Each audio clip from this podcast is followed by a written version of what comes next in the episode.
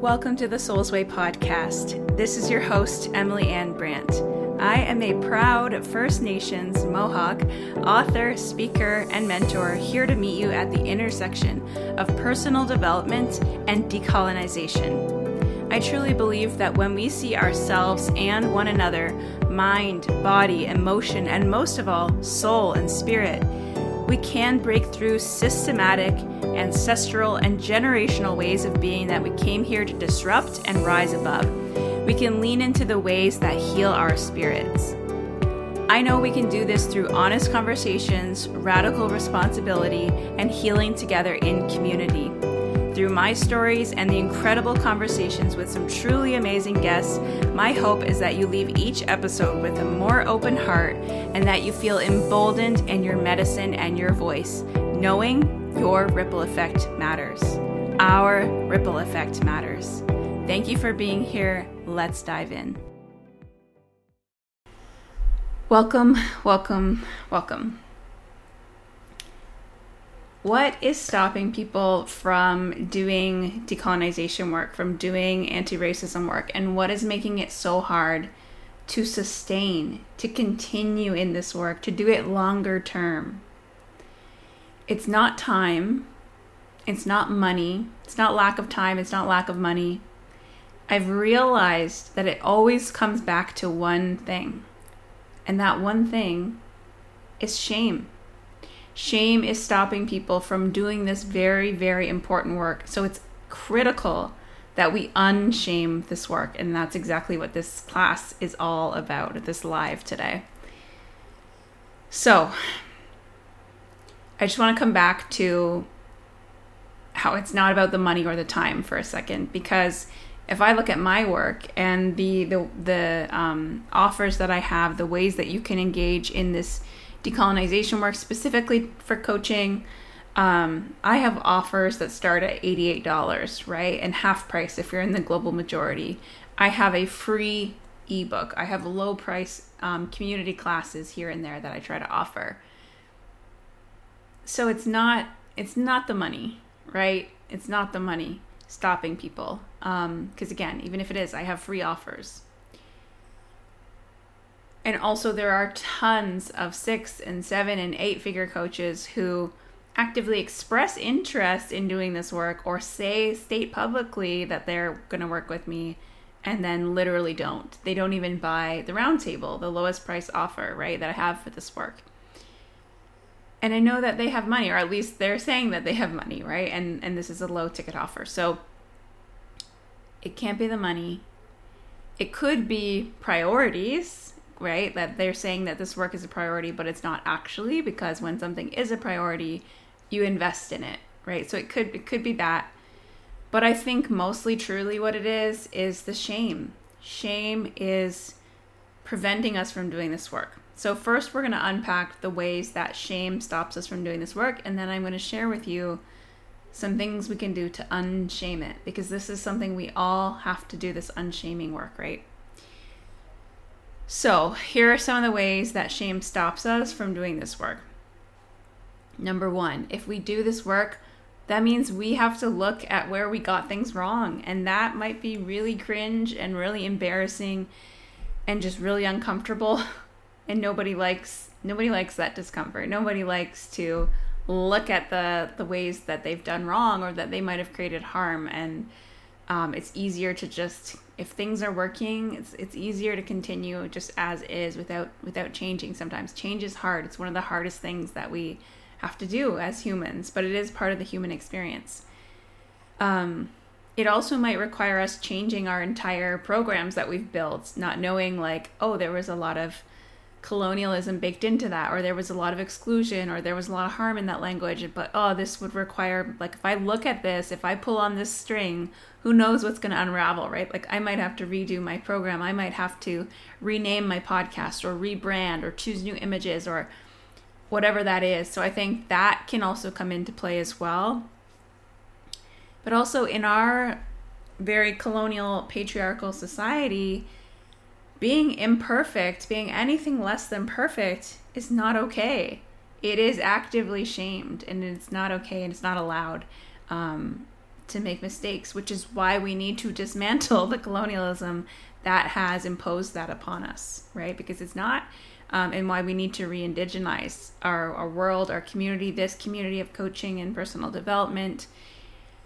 Because that's not that's not an indigenous um, teaching or way of being that you know you're expected to be perfect and nice and say the right thing all the time.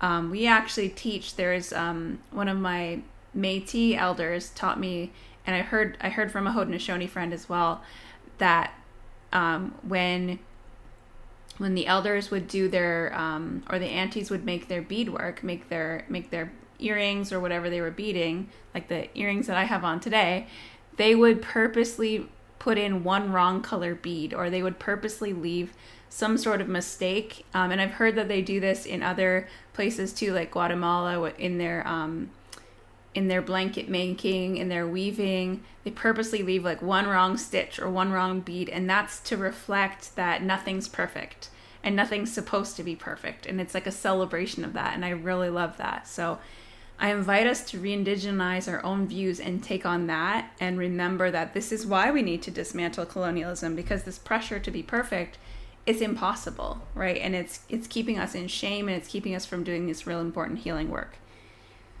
So that's another big part of it. Um, so unlearning perfectionism is a huge part of my work um, that I do with clients, and in this space, um, it's not real, and the strive to achieve it is harming all of us, and literally killing us and killing the planet um, with this strive for more, more, more, and and perfect and never enough. It's all it's all steeped in and rooted in colonialism and it's keeping most importantly it's keeping the voices that we need from allies silent because it's been so baked into especially white people right settlers that it's more important to be nice quote unquote nice and not rock the boat and not make people upset than it is to actually be kind and being kind involves doing the right thing, speaking up against something that's wrong, even if it's uncomfortable. That's kindness. Being nice is not solving anything, but that's how, especially those who are socialized as women and white women, were and are trained to operate. So it's it's huge. It's a lot of unlearning that is required of us and of you to do this work. Right? Secondly, if we do go there and we share that we are aspiring allies or we are doing this work, we share that publicly, there's a fear, I think, that then we're going to be under even more scrutiny and more pressure. So it's almost easier just to stay out of it because you're gonna you're gonna fear what other people will think. You're gonna be under the microscope a little bit more, right? There's that fear as well.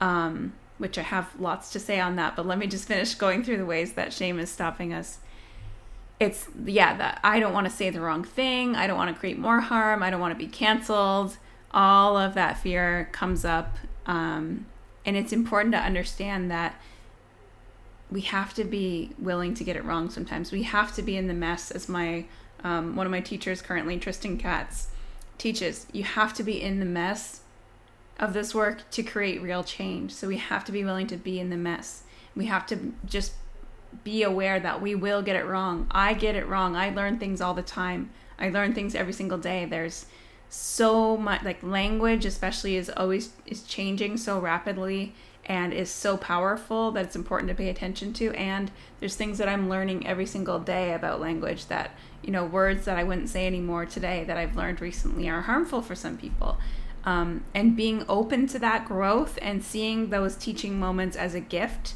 which they are is a critical part of this journey as well. Um, but the patri- patriarchy specifically has really scared and shamed so many women and femmes into silence. Um, and yeah, that niceness and that silence is is har- is harmful. Silence is violence. Um, it really is. So, the more eyes that are on you, right, the scarier this work could feel but we all have to move into move lean in and move through um, this discomfort this is part of it it is part of it so i just want to like first of all normalize that. It's not it's not supposed to feel comfortable and growth is not supposed to feel comfortable. And we know this as leaders of change as people in this world of personal development we know that growth is not comfortable and looking at our shadows is not comfortable but that's what we signed up for as change makers. So I want to remind you of that right? Okay. I'm just i'm looking over here a lot because i wrote down notes so that i um, don't lose my train of thoughts. And I will also pull up the Facebook group over here just in case there's any questions. If you're on the replay as well, feel free to drop questions and, and comments. I always love coming back to um, to look at those. Where am I? Oh, yay, there I am. Oh, Rana, hi. I see. I just see your comments now. I couldn't see these before. Okay, this is why I pull it up on Facebook. okay. So, yes, this colonial culture is truly harming all of us. Um, it is the reason our planet is literally on fire. Uh, and it's the reason we hate our bodies, we hate one another, we're competitive, we are so spiritually starving and mentally unhealthy because this colonialism has disconnected us from connection with each other, connection with earth, connection with what's real and what's true. Um, and then yes, of course, for folks of the global majority, it's it's causing literal daily physical harm, um, violence, and death. Right. So you have to ask yourself: Is this something I'm okay and willing to accept? Right? Am I okay with my fellow humans being harmed every single day and our whole planet being harmed? Or am I willing to get a little bit uncomfortable in order to create some change? Um, but that that discomfort needs to be sustainable in order for you to stick with it, which is exactly what this class is for. Okay, so keep on listening. Now we're going to talk about how to unshame this work. The first note, I already mentioned this, but as leaders, we must normalize making mistakes. It's so important when you have um, when you're a leader, meaning if you have one person whose eyes are on you, if you have one person that you're coaching, if you have one group that you're facilitating, I don't care if there's one person in the room. If you're a leader, it's so important that you normalize making mistakes and being willing to get it wrong and just gracefully um, receiving feedback and receiving that feedback as the gift that it is, receiving that learning and that teachable moment as the gift that it is, and then just learning as you go. We have to normalize learning as we go because there's no way, if you're waiting until you know it all, there's no way you're ever going to start this work. There's no way I would ever start this work. We cannot learn it all and then start. We have to be willing to learn as we go because things are always going to evolve and change and we're always going to be learning and growing. And we, again, we know this as leaders of this change work and growth work, right? So normalize it, and then the more you normalize it, the more you'll see people around you normalizing it, and we can we can bring our humanness again. We can bring humanity back into this space again, which is absolutely what we need now more than ever.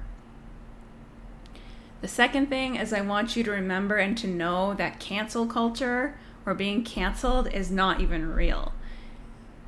If you think about like literally every single person who was supposedly canceled because of something they did or said, go check on them. Like they are doing okay. They're all fine. They're still making lots of money. Some of them have even received promotions in their workplace or in their job or created best-selling books or top podcasts. Like do they actually get canceled? I don't know. I don't think so. It's not even a real thing.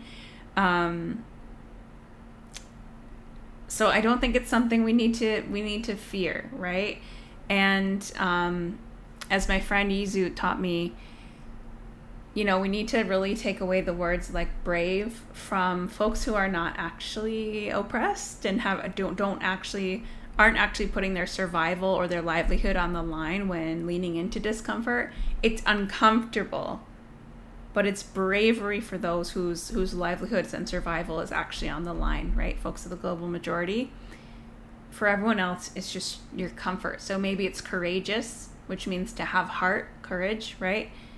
It's courageous of you to lean in. It's uncomfortable, but let's reserve that word brave for the people who are actually brave and putting real things on the line Cancel culture is not one of those things, and it's not it's not real. Um, especially if you hold earning power and, and privileges, which um, we unpack we unpack and we go over that in depth in the decolonized coach community. Um, just the different levels of unearned advantages and privileges and how to how to you know recognize your own and then what what to do with it right and make sure you're you're using it which we'll touch on here too in a second um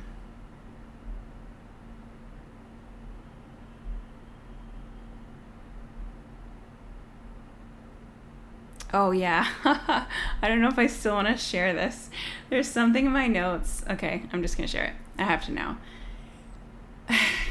in regards to cancel culture, right? There was a coach who I asked publicly to share what I shared with her about cultural appropriation, right? I called it out. It was pretty public. It was a lot of drama.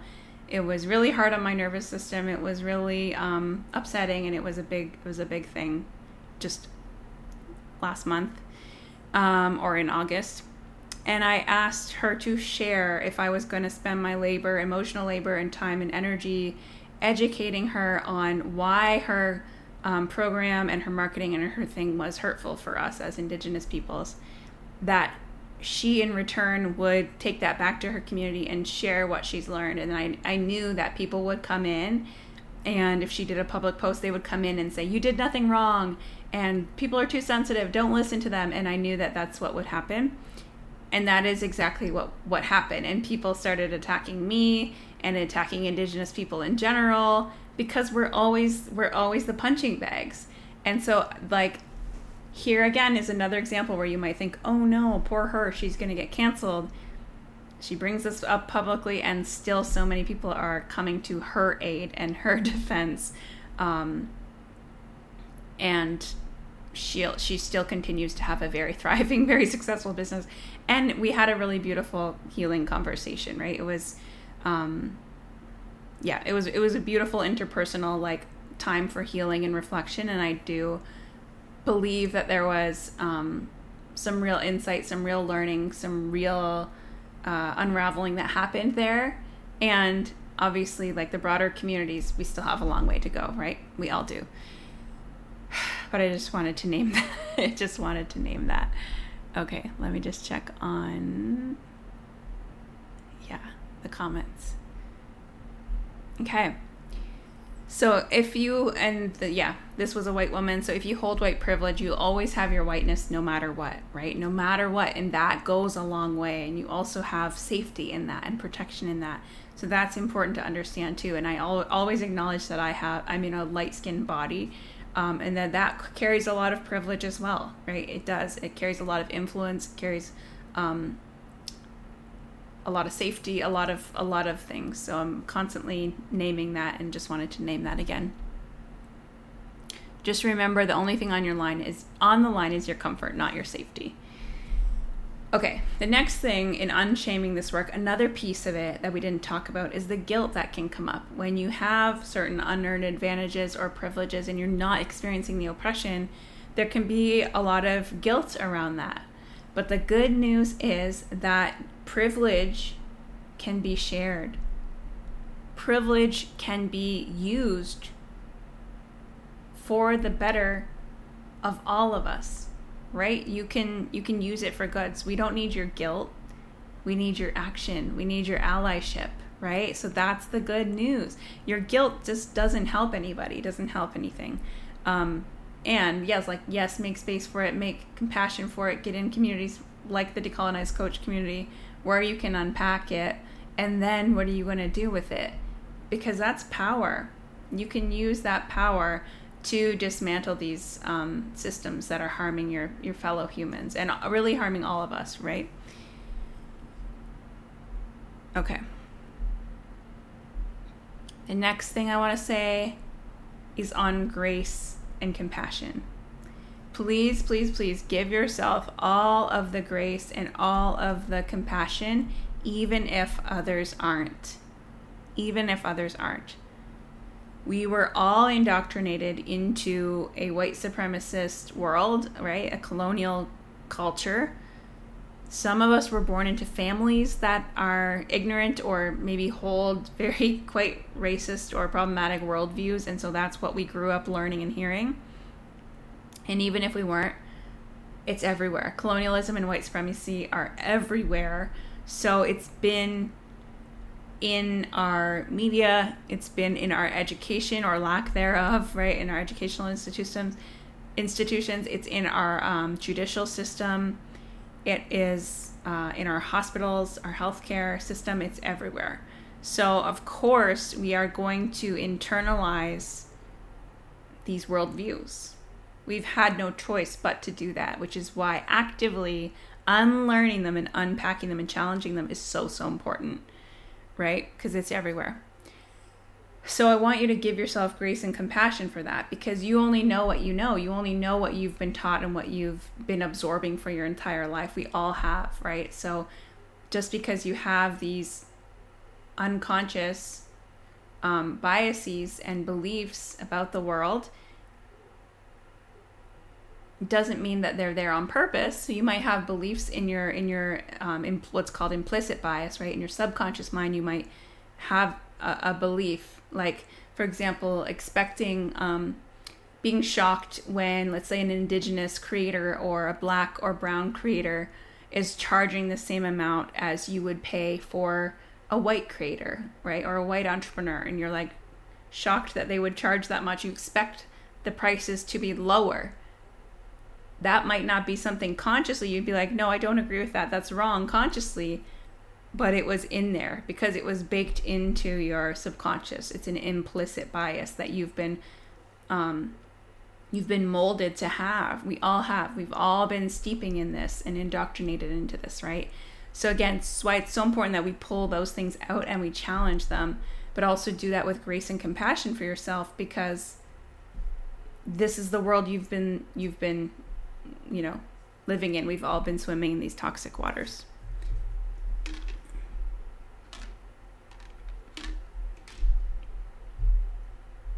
Okay. Not seeing any questions here. Um, unless I'm missing it. I just want to make sure I'm not missing any questions. Happy to answer those live while we're here together, but also can come back again, replay commenters you're welcome to leave questions as well. Oh, yeah, okay. Rana, I'm seeing your comments now. Yes. Perfection is absolutely a feature of white supremacy. Mm hmm. 100%.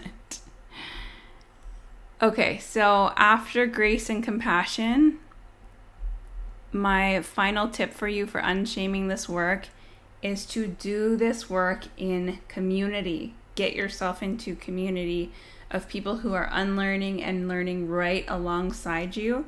Um, make sure, of course, that it's led by BIPOC educators. I know I've heard about people um, getting together and they're all white people and they want to support each other in this work. And I don't think that's a good idea to not have those, you know, those global majority perspectives leading this work and being in the room. Um, but being in the room with people who are just on this journey too and who are experiencing the maybe the interpersonal challenges that you're also facing or the the guilt that you're also experiencing or the um, confusion and the fear and the what what's the next step that all is so real and can be sometimes messy. But doing that in a group and having it witnessed and validated and um, supported with grace and compassion is really really healing and it's critical on this journey. It's such such a critical piece. You can we cannot do this work alone. And doing all doing everything alone is a, is another um, unfortunate feature of colonialism of this of this culture right? It's that toxic individualism hyper individualism and we aren't meant to do things alone. We're meant to do things in community and be supported in community care um, and community growth right? So get in spaces where these uncomfortable yet necessary conversations are happening and they are encouraged and they are centered um, spaces where it's okay to mess up, but we still measure impact over intention, right? So it's okay.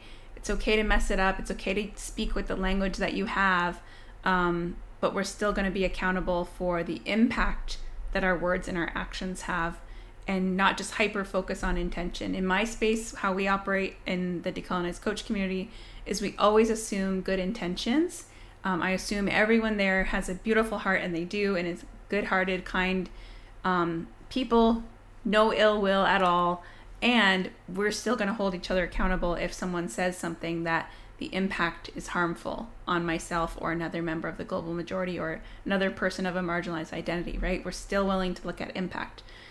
Um, so, yeah, spaces where your peers can hold you accountable and hold you through the discomfort that comes up um, while still centering, like I said, the most marginalized um, people that we're sharing spaces with, which is something that is not, these are not normal these are not the normal communities that we see. These are not the typical types of calls and conversations that we see.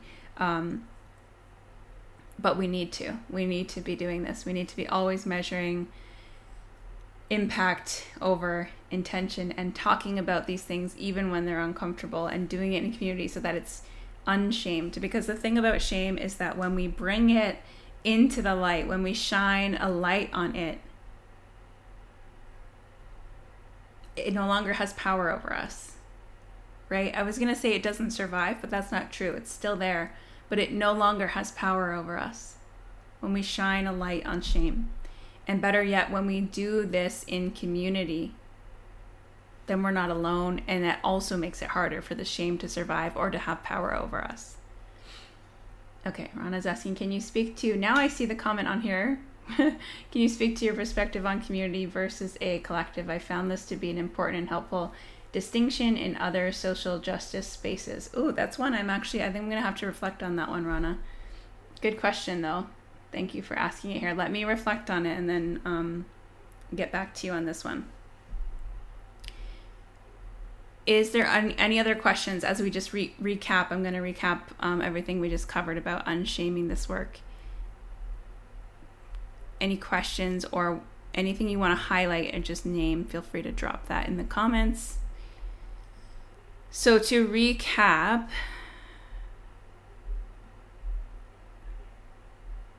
yeah, oh, yeah, I also wanted to say, sorry, um, I'm a little bit scatterbrained today because it's it's Friday and work has been so so busy, um, and then also busy getting ready for the roundtable, which is happening on Tuesday. So there's just a lot on the go. But um, I'm sorry, like I really wanted to get in here and get this masterclass to you because it's been um, it's been so long already since I said I was going to come in and do it. So I'm finally having the time to do that. So please um, bear with me and my kind of tired brain today.